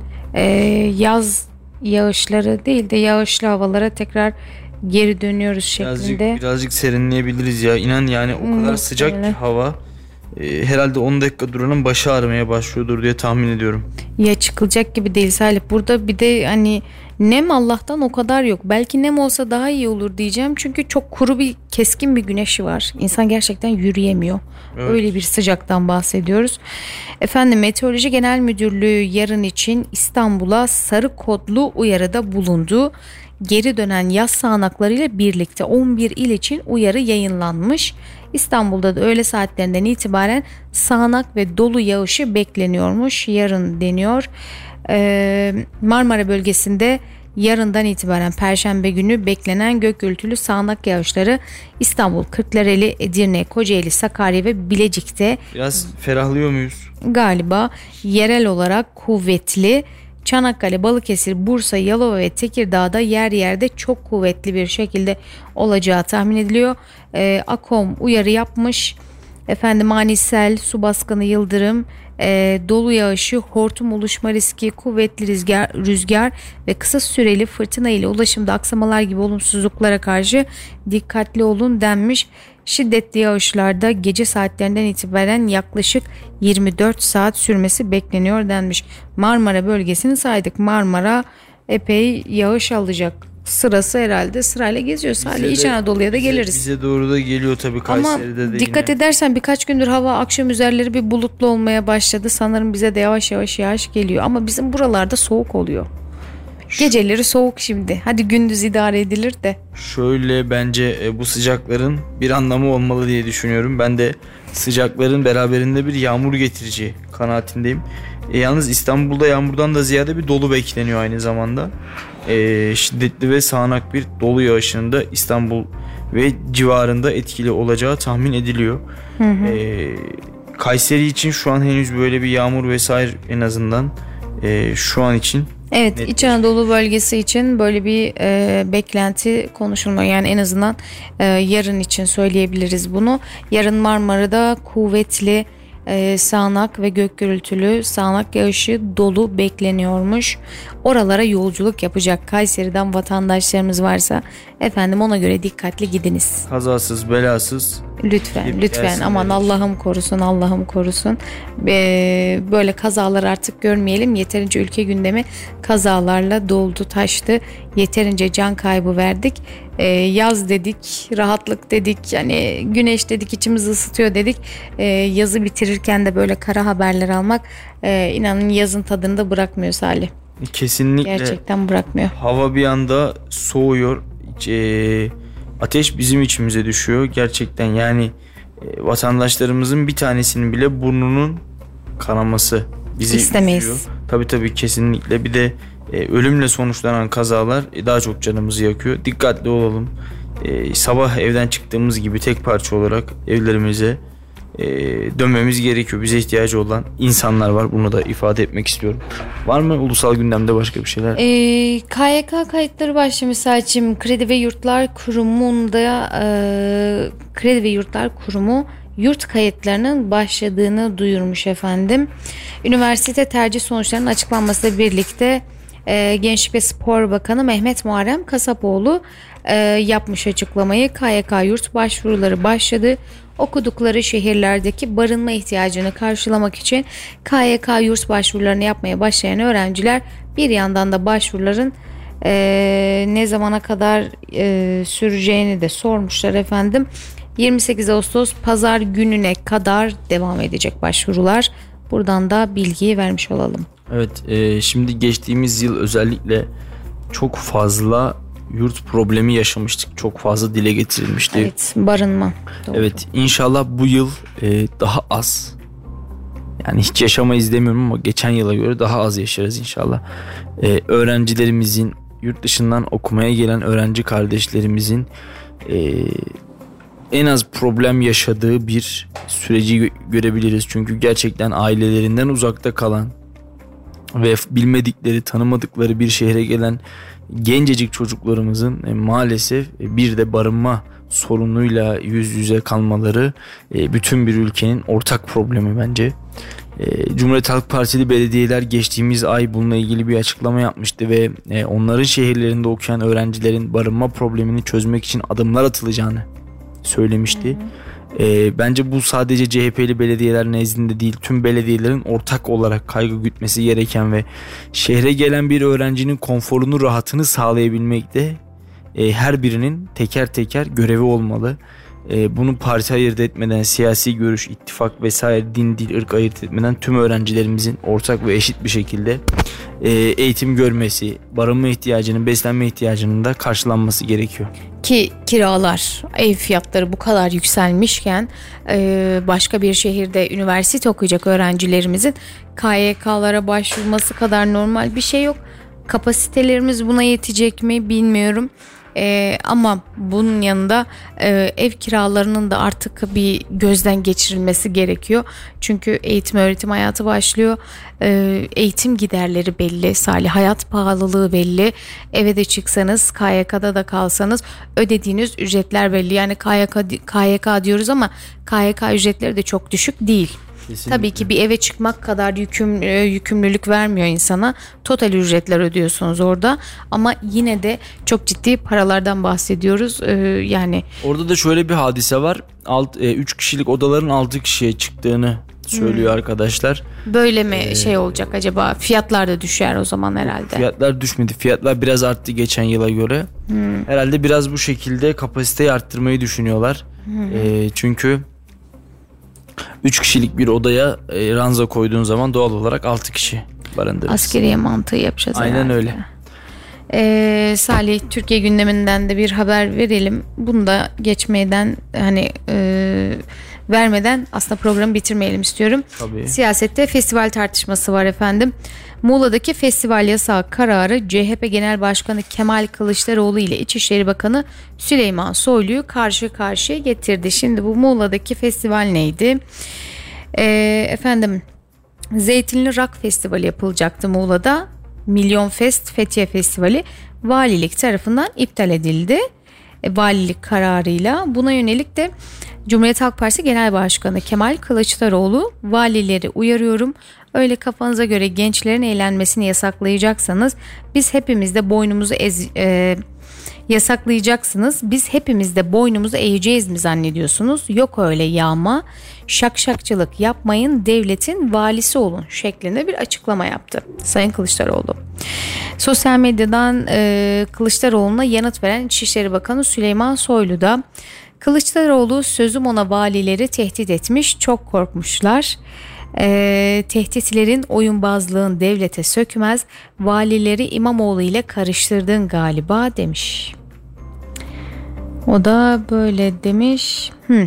Festival adı altında gayri kanuni hiçbir organizasyona devletin izin vermeyeceğini belirtmiş. Aynı zamanda Sayın Süleyman Soylu. Twitter'da da çok ciddi gündem oldu Zeytinli Rock Festivali. Neden iptal ediliyor şeklinde Buradaki gayri kanuni e, festival adı altında gayri kanuni hiçbir organizasyon acaba izni mi yoktu da iptal edildi? İzinden ziyade orada yapılacak olan siyasi atıflar, e, propaganda olarak görülen şeyler, sloganlar, vatandaşların tepkisi hesaba katıldı bence. E, yani şimdi bu sene 13-14 tane festival iptal edilmiş. Tabii vatandaş da bunlara tepki gösteriyor haklı olarak. Çünkü zaten pandemiden çıkmışız. Bir şeyler yapmak istiyoruz. E, yapıyorsa biz yapalım, yapmıyorsa kimse yapmasın mantığından bence kurtulmamız gerekiyor. Hangi siyasi görüş olursa olsun e, bir şeyleri kabul etmek, bir şeyleri hazmetmek, bir şeyleri idrak etmek gerekiyor. Festivaller de bunlardan bir tanesi. Ya bir de şöyle bir durum var ya çok uzun zamandır böyle büyük çapta rock festivalleri yapılmıyor. Ee, yani yapılan aslında çok büyük organizasyonlar vardı. İstanbul'da e, yurt dışından birçok grupların geldiği bunlarla birlikte yerli Türk rock sanatçılarının çıktığı festivallerde bunlar kamplı olanları vardı. Ee, bunların hepsi iptal edildi bunların da hitap ettiği bir kesim var mı? Var bu ülkemizde. Biz artık şey mi yapacağız ya? Kesimleri ayırıp ayırıp ona göre mi şekil alacağız yani? O kesime hitap etmesin bu kesime hitap etmesin deyip tek bir kalıba mı sokulacağız acaba? Yaptığımız bu zaten. Yani Ya ama yani doğru da değil ki Salih. Yani ne bileyim kendimden bir örnek vereyim kardeşim. Ben de çok ciddi rock dinleyicisiyim. Yani ben de severim böyle festivalleri falan ama yani iptal edilmesi eğer kanuna aykırı bir durum varsa bunlar eleştirilecek noktalar değil. Ee, Sayın Kılıçdaroğlu'nun kullandığı ifadeler de doğru değil. Şakşakçılık yapmayın, devletin valisi olun. Çok sert üsluplar bunlar. Ee, yani seçime az kaldı Dilek böylesine ifadeleri daha çok duyacağız. Yani keşke duymasak. Keşke duymasak da siyaset daha fazla bel altı olmaya başlayacak. Sadece Kılıçdaroğlu ve Türkiye genel siyaseti özelinde değil. Göreceksin Kayseri siyasetinde de tanıdığımız simalardan, tanıdığımız figürlerden böylesine ifadeleri duyacağız. Yani valilerimiz, il güvenliklerimizden sorumlu. Onlar e, bir siyasi figür değil aslında. O kesinlikle. Onlar devletin valisi. Kılıçdaroğlu'nun söylediği şeyi tasvip etmiyorum bak dikkat edersen Evet. yani. Yok yok hayır senin için söylemedim yo, ama. Ben de hani onu söylemiyorum. Evet Kılıçdaroğlu haklı veya şöyle diyebilmeli demiyorum. Ee, devlet makamına, devlet adabına, devlet nezdine kimse saygısızlık edemez. Kılıçdaroğlu değil, babamın oğlu olsa değişmez bir kural bu. Ee, bunu da ifade edeyim. Evet. Ama eleştirmeyecek miyiz? Eleştireceğiz. Festivaller niye iptal edildi kardeşim? Yani bunu sormak da bence en doğal haklarımızdan. Tabii en doğal haklarımız E, bu noktada da işte dediğimiz gibi yani e, Sayın Soylu'nun açıklamasında gayri festival adı altında gayri kanuni Tamam işte e, o yapılacak protestolar, söylenecek sözler, e, orada e, Ha, okunacak provokatif şarkılar, eylemler olmaması türküler adına. gibi yani bu şöyle e, bizim gibi düşünmüyorsanız bunu da yapmayın diyor. İşin İşte özü tek bu. kalıba gireceğiz İşin özü bu. sonuçta. Neyse. Şimdi internetten alışverişte yeni dönem başladı. Ticaret Bakanlığı internet alışverişleri yönetmeliğinde değişime gitti. İade edilmek istenen ürünün kargo bedelini tüketici ödeyecek. Biz de Laf Sokak'ta ekibi olarak vatandaşlara bu durumun tüketiciyi nasıl etkilediğini sorduk. Peki nasıl cevaplar aldık? Bakalım.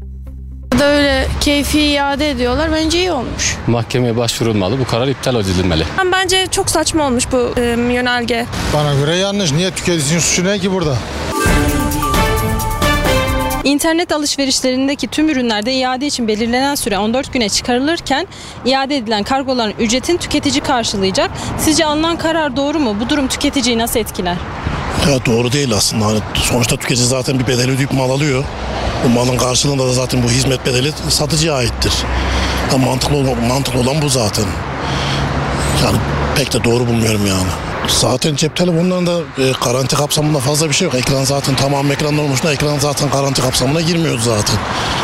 Ya bir de bu şekilde yaptıklarında tamamen bir işe yaramaz olacak yani. Garanti bedeli, iade bedeli hiçbir şey yaramış, yaramış olmayacak yani. Ya bence iyi olmuş. Bazıları şey yani durduk yere iade veriyor. Bazıları da hani yani bazıları gerçekten e, zor durumda olduğu için veriyorlar ama bazıları da öyle keyfi iade ediyorlar. Bence iyi olmuş. Yani bence biraz iyi bir şey ya. Bazıları hani dediğim gibi özellikle yapıyordu tekrardan sıfırını alabilmek için. İyi olmuş bence. Bence tüketici için bir sıkıntı olacağını düşünmüyorum. Alırken daha dikkatli olması gerekiyor. Çünkü bu esnaf için yorucu bir olay oluyor. oyun oynar gibi sipariş veriyorlar tekrar yolluyorlar. Bu da esnafın belini büken büyük. Bence doğru bir karar. Evet bu işte caydırıcı bir karar olmuş olacak. Çünkü alırken daha dikkatli alacaklar. Ödeyecekleri bedeli göz önünde bulundurunca yanarsa bedava yollarım diye düşünmeyecekler. Kesinlikle doğru değil. Tüketici haklarına karşı yani bence yanlış bir karar. Mahkemeye başvurulmalı. Bu karar iptal edilmeli. Mahkeme iptal etmeli bu kararı. Bakanlık karar vermiş. Doğru mu buna? Yanlış bir karar. Bence bakanlık bu kararı iptal etmeli. Tüketici haklarına aykırı bence. Bu da tamamen tüketicinin aleyhine bir karar. Diğer karar gibi maalesef yanlış bir düzenleme. Katılmıyorum. Yanlış olmuş. Umarım mahkemeler bunu da iptal eder. e, iade edilen kargolar tüketici karşılıyor. E, yani bilmiyorum bence insanlar zaten sipariş verirken bile kargo ücreti olduğu zaman e, yüksek miktarlardaki siparişlerden vazgeçiyor. Böyle olunca da satışlar düşebilir ya da e, iade etmekten vazgeçebilirler. Yani yine aynı şekilde bu da tüketiciyi kötü etkiler. Yani iade edeceğim bir şey varsa da ne kadar olacakmış ki? Yani yine kötü yani etkileyeceğini düşünüyorum. Ben kendime alacağım bir şey varsa da e, almam herhalde. Öyle kendi yerinden almayı tercih ederim. Şöyle olur nasıl diyeyim. Eğer ürün hatalıysa bizim vermememiz lazım kargo. Ama ürün hatalı diye normal geldi de biz hani geri verdiysek o doğru. Doğru yani. Yani o da ya olmasa daha iyiymiş. Fikir değişebiliyor çünkü. Yani değiş telefonu değiş, değişebilir, tablet de değişebilir. Daha iyisi oluyor. Onu ve geri iade edeyim bunu alayım falan. Daha olmasaymış daha iyiymiş yani. Bana göre yanlış. Niye tüketicinin suçu ne ki burada? Ya alınan firma neyse onların ödemesi lazım. Vatandaşın hiçbir suçu yok. Çünkü iadedeki gecikme onların sorumluluğunda. Diye düşünüyorum yani. O da yanlış. Gerçi o konuyu gençler daha iyi bilir. O konularda biraz ben zayıfım maalesef ama yanlış. O da yanlış. Doğru değil. Niye tüketiciler mağdur ediliyor? Yazık günah. Zaten vatandaş zor geçiniyor. Herkesin durumu malum. Onun için ben yanlış buluyorum. Doğru değil. Ya ben genelde internete güvenmediğim için yani e, ne kadar ne aldıysam hepsinde bir sorun yaşadım. Sanırım teknolojiden yana biraz şanssızım. O yüzden benim pek kayla almıyor yani. Bence doğru değil. Sonuçta internetten alıyoruz. Yüz yüze değil veya elimizle e, seçerek almıyoruz. E, sonuçta kargolar da düzgün bir şekilde geldiğini düşünmüyorum.